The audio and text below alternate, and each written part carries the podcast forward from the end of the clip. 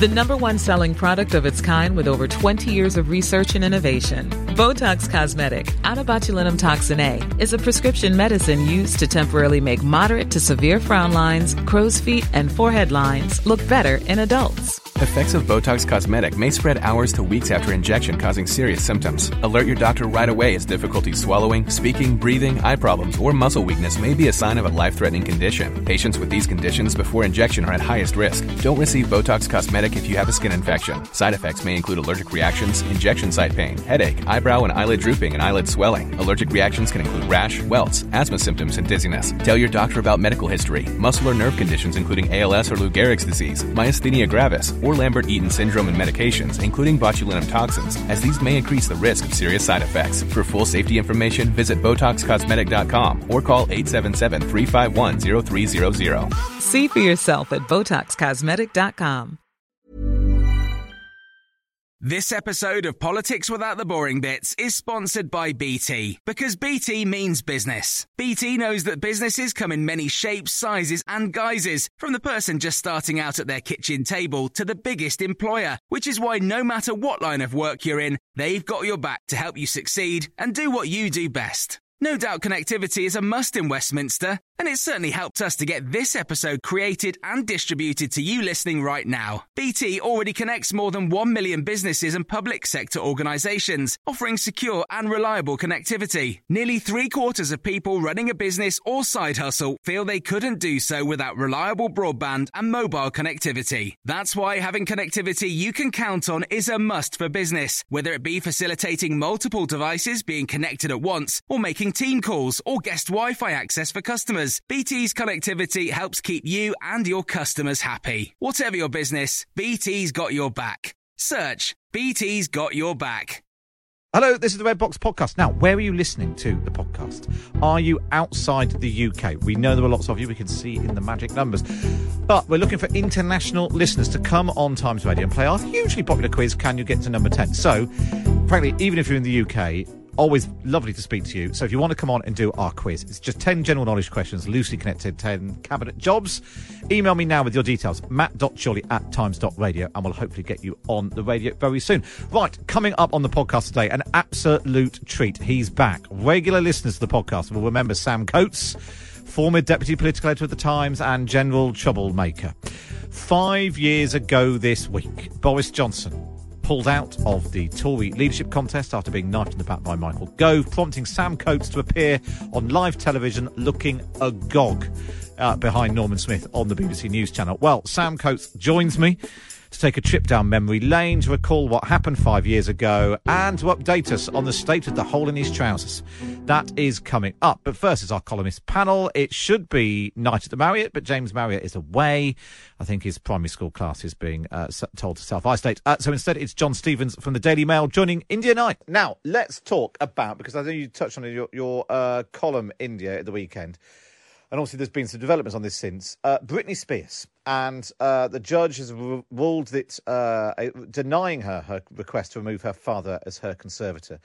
It's such an incredible story, this isn't it? It's not just a sort of showbiz story, but she remains one of the most famous people in the world, hugely successful uh, pop singer, you, you know, cultural icon, and yet has no control over her own life. India.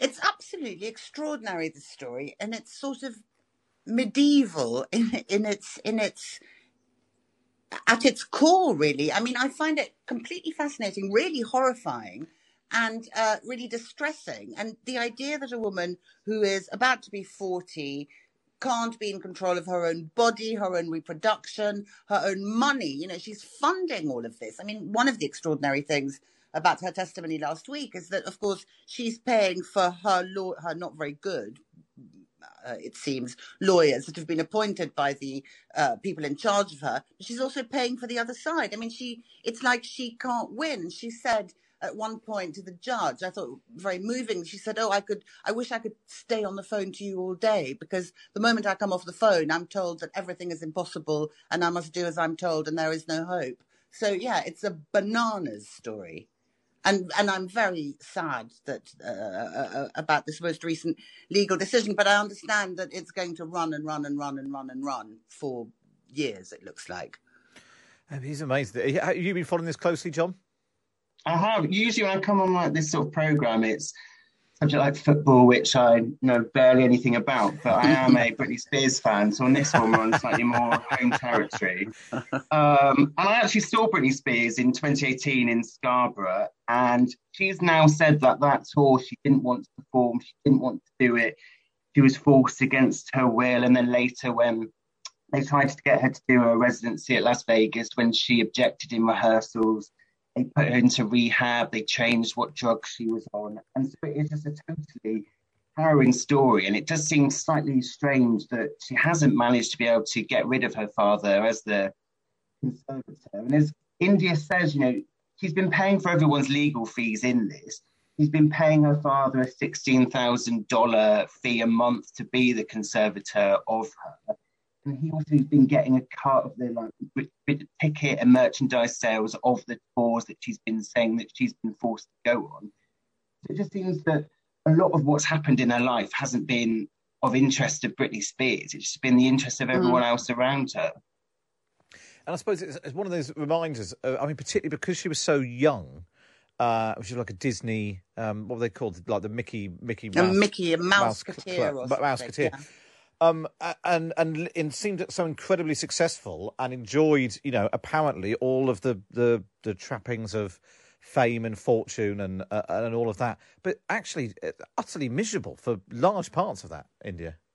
It's a really interesting story about fame, actually, because as as she said herself again in her testimony last week, you know, the public perception is always that if you are selling out Vegas and you look great and your records go to number one, you are automatically happy and automatically grateful and automatically not really allowed to complain, you know, because it looks a bit whingy. So she heroically has n- not complained um, very volubly until recently, but really she's a sort of chattel. I mean, she's a slave. It's it's um, mind blowingly weird.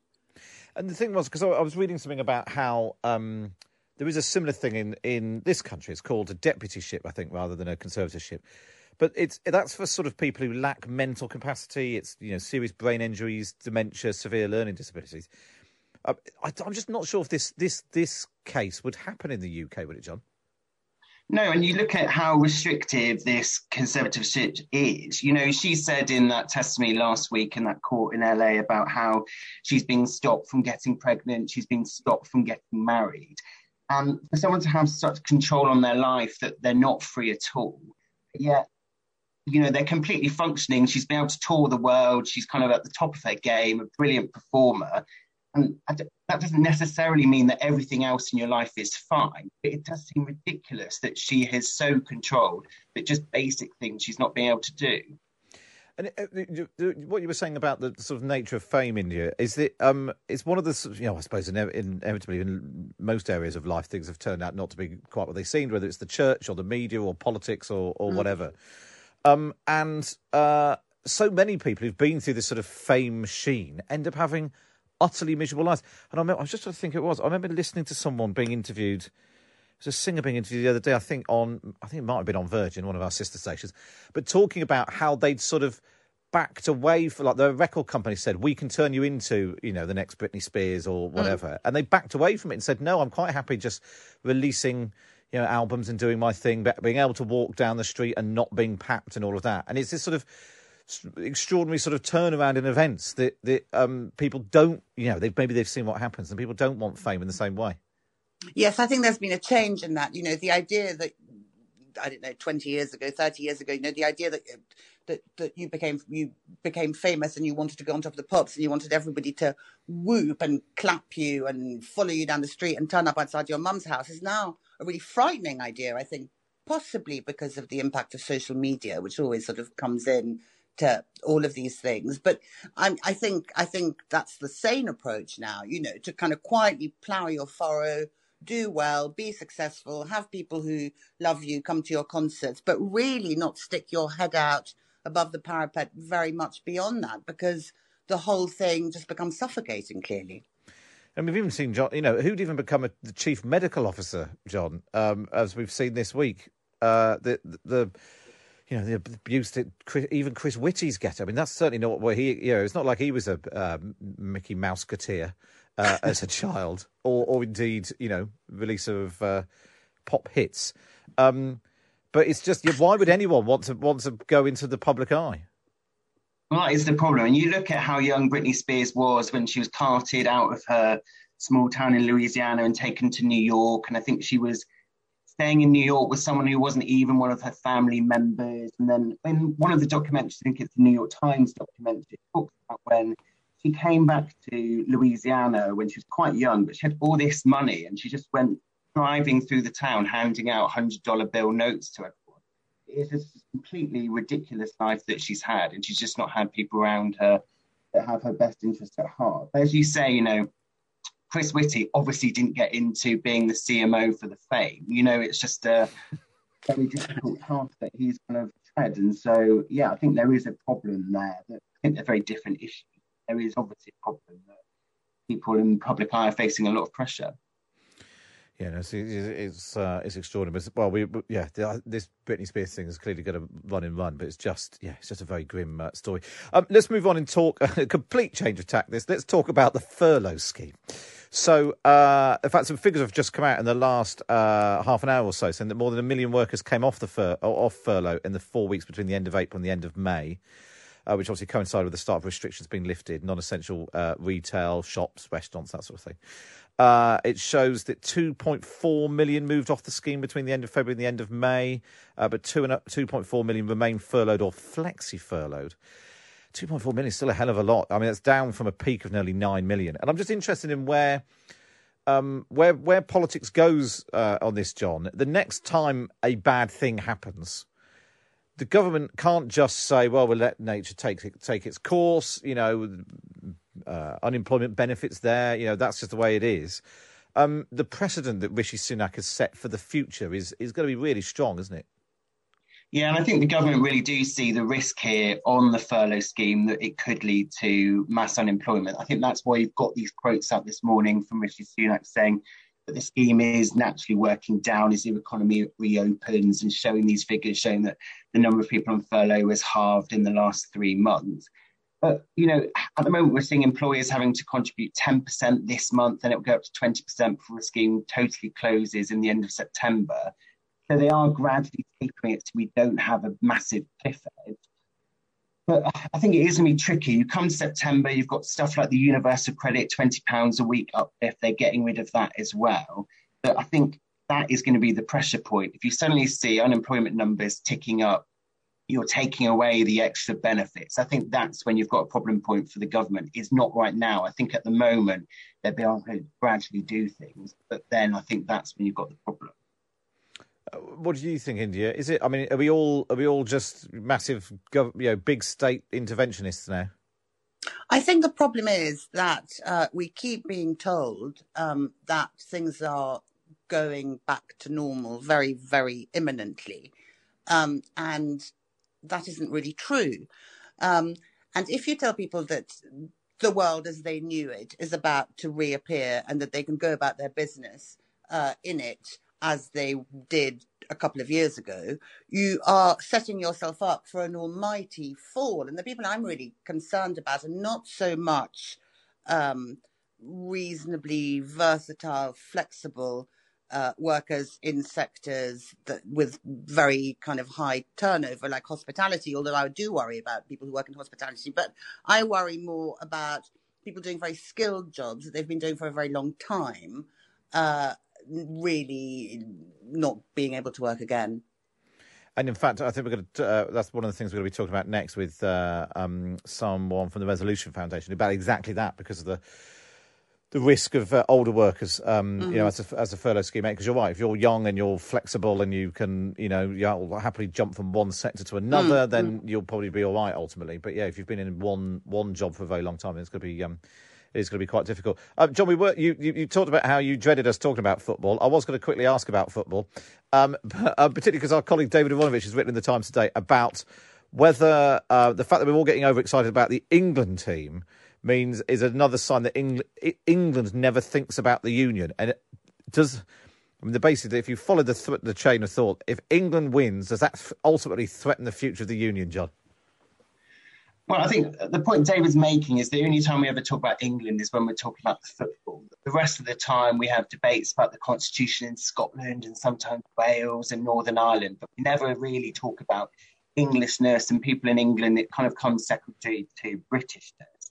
I think part of the problem is that people just don't enjoy talking about the constitution when you're talking about England. I mean, Dave in his column, he talked about some of the ideas put forward by John Denham about replacing the House of Lords with a Union Senate, which brings together the regions and nations. And you just think most people in England, when they start to talk about that, their eyes going to glaze over. I just don't think there's a massive interest down here in talking about Englishness. And I think possibly it's partly because that's kind of been, you know, devolution. People are much more interested now talking about regions places like the Northwest with Andy Burnham and the other mayoralties, the West Midlands, rather than talking about England as one specific area.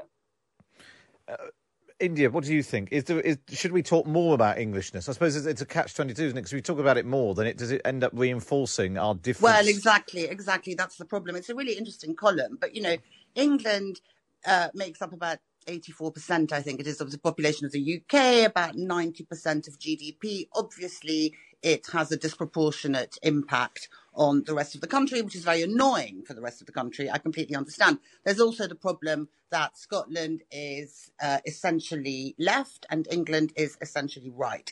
I think, you know, Im- imagine if a US state made up 84% of the country. I mean, it's a sort of mad situation. And I think the more, the more, the more you seek to concretize, as it were, England, the more you force other parts of the country to assert their individuality even further. And that, if you believe in a United Kingdom, does not lead you to a good place, I don't think. India Knight and uh, John Stevens then. Of course, you can read India in the Times every Sunday. Just get yourself a digital subscription. Go to the times.co.uk forward slash Times Red Box. Up next, reunited at last. is my chat with Sam Coates.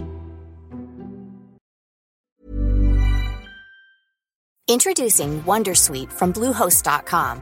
Website creation is hard, but now with Bluehost, you can answer a few simple questions about your business and get a unique WordPress website or store right away. From there, you can customize your design, colors, and content. And Bluehost automatically helps you get found in search engines like Google and Bing. From step-by-step guidance to suggested plugins, Bluehost makes WordPress wonderful for everyone. Go to bluehost.com/wondersuite. This episode of Politics Without the Boring Bits is brought to you by Luton Rising, owners of London Luton Airport, the UK's most socially impactful airport. Find out more at lutonrising.org.uk. You're listening to the Red Box podcast. Now, do you remember this from five years ago? How can it be five years ago? And that extraordinary moment when Boris Johnson pulled out of the leadership. It was his on to uh, uh, waiting for him on a plate, frankly, after the uh, leading the Leave campaign. He pulled out of the contest. The BBC go live to Norman Smith. Nobody's looking at Norman Smith. They're only looking at the face of my next guest, Sam Coates, who was pictured coming out of the press conference behind Norman Smith, agog, I think it's fair to say. Uh, Sam, you were uh, deputy political editor of the Times then. You're political, uh, deputy political editor of uh, Sky News now. What was it like being? Because I wasn't in the room. There was so much going on in that week. You could only be in a certain number of places. What was it like in the room that moment when Boris Johnson pulled out?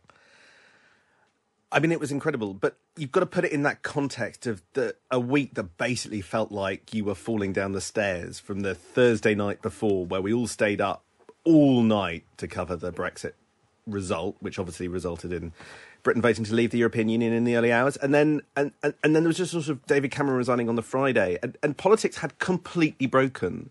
Uh, the Labour Party were nowhere, but the, the, but there was no leadership in the Conservative Party. There was no certainty about the direction of the country, and um, there were just a lot of people screaming, and, and, and that wasn't just metaphorically. They were they were out there on the green, on College Green, shouting at us all, and and on the night of the Brexit referendum, I just remember the heavens opening, and you had to sort of step over puddles as you headed towards various live points to make some cheeky extra money from your day job at the Times, and um, and it was uh, and it was in this deluge, and and that's what that week felt like, and um, the incredible sort of just emotional energy of the week spiraled on day after day until that Thursday, which was the most incredible um, day I can probably ever remember in, in, in politics until the next one. And and the best way for me to prepare to do my homework for this interview was to go through the photos of the day, and I've got them all. I've got them all here. And and what happened that morning is a complete metaphor for um, for British politics because we turned up as a sort of ravagely exhausted parliamentary uh, press group to a beautifully curated event by Theresa May, who was launching her leadership campaign in a I can't remember which military institute it is, just off Whitehall. Um, uh, it looked stunning. It was uh, perfect to a T. She was introduced by Chris Grayling, remember him, uh, and she gave a perfectly plausible uh, standard speech. And we all listened dutifully until about three quarters of the way through, when we all got messages saying that Michael Gove had stabbed Boris Johnson in the front. And we all knew, of course, that the next event in our calendar was Boris Johnson's leadership launch. So we trailed along to the St. Ermin Hotel um, for this event. And everybody in the Boris camp had turned off their phone. We sort of, you could intuit, you could feel what was about to happen next, but nobody said it and the event was delayed, so we were there mainlining on coffee and more coffee and more coffee, and eventually Boris Johnson stepped out, and seconds before Boris Johnson stepped out, the whole leadership team, the campaign, the Ben Wallace's, the the uh, the backroom aides all stepped out, and they said nothing but their faces told you what was about to happen. And for the first ten minutes of Boris Johnson's speech, he didn't acknowledge it, and then finally he said the words that you just you just played, and and and it was a stunning moment. Nadine Dorries, Dorries from memory, was was was, was tearful. I think that there were um, that there was very raw emotion in the in the room, um, and um, and and then we all streamed out of the room, and and veteran broadcaster Norman Smith was already doing a, a live uh, thingy from his camera point before, and um, this wasn't a moment where I thought I'm going to try and capture the second for posterity. Um, what actually went through my mind, and I've never said this publicly, was maybe I could pull a cheeky face and see what happens. because it was um, live moving picture. What I didn't anticipate was um, Scallywag in Chief Andrew Alexander at the BBC would then screen grab that second and his tweet went viral around the world. And even though British politics had exploded, there was nothing left. People were picking up the ruins. By lunchtime, it was that picture that seemed to be just far went, too far up most it, websites. It just went absolutely everywhere. Maybe it's because it sort of slightly captured the madness of it all. Um, thinking back to this week five years ago, the other thing that just sticks in my mind is the. Uh, well, let me just play it to you. You'll. I want to gauge your reaction.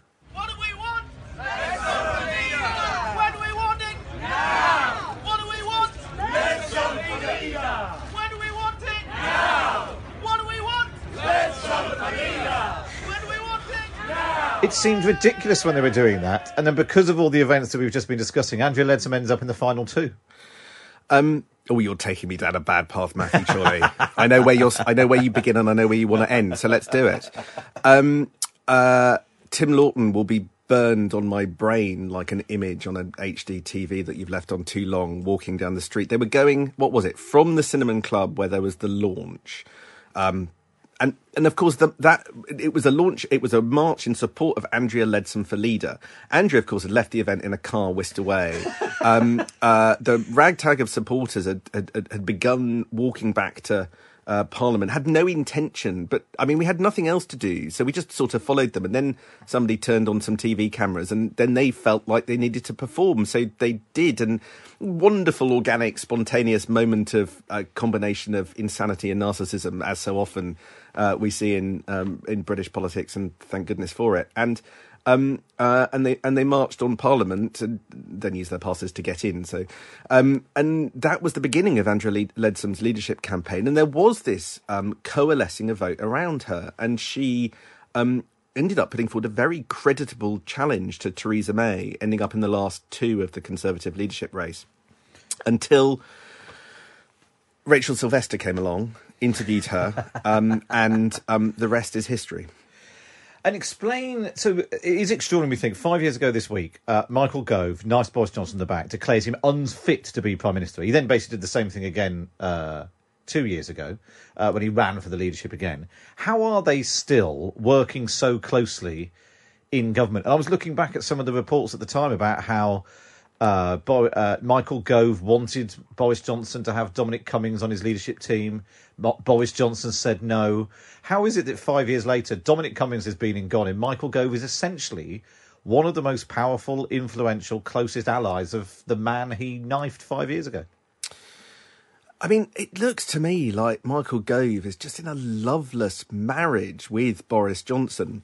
Um, you've got this situation where, you know, you say they're close. I mean, do you have a ruler? Have you measured it? I, I, I just, I just. Obviously, obviously, obviously, not as close as other members of the government have been with their uh, aides and advisors.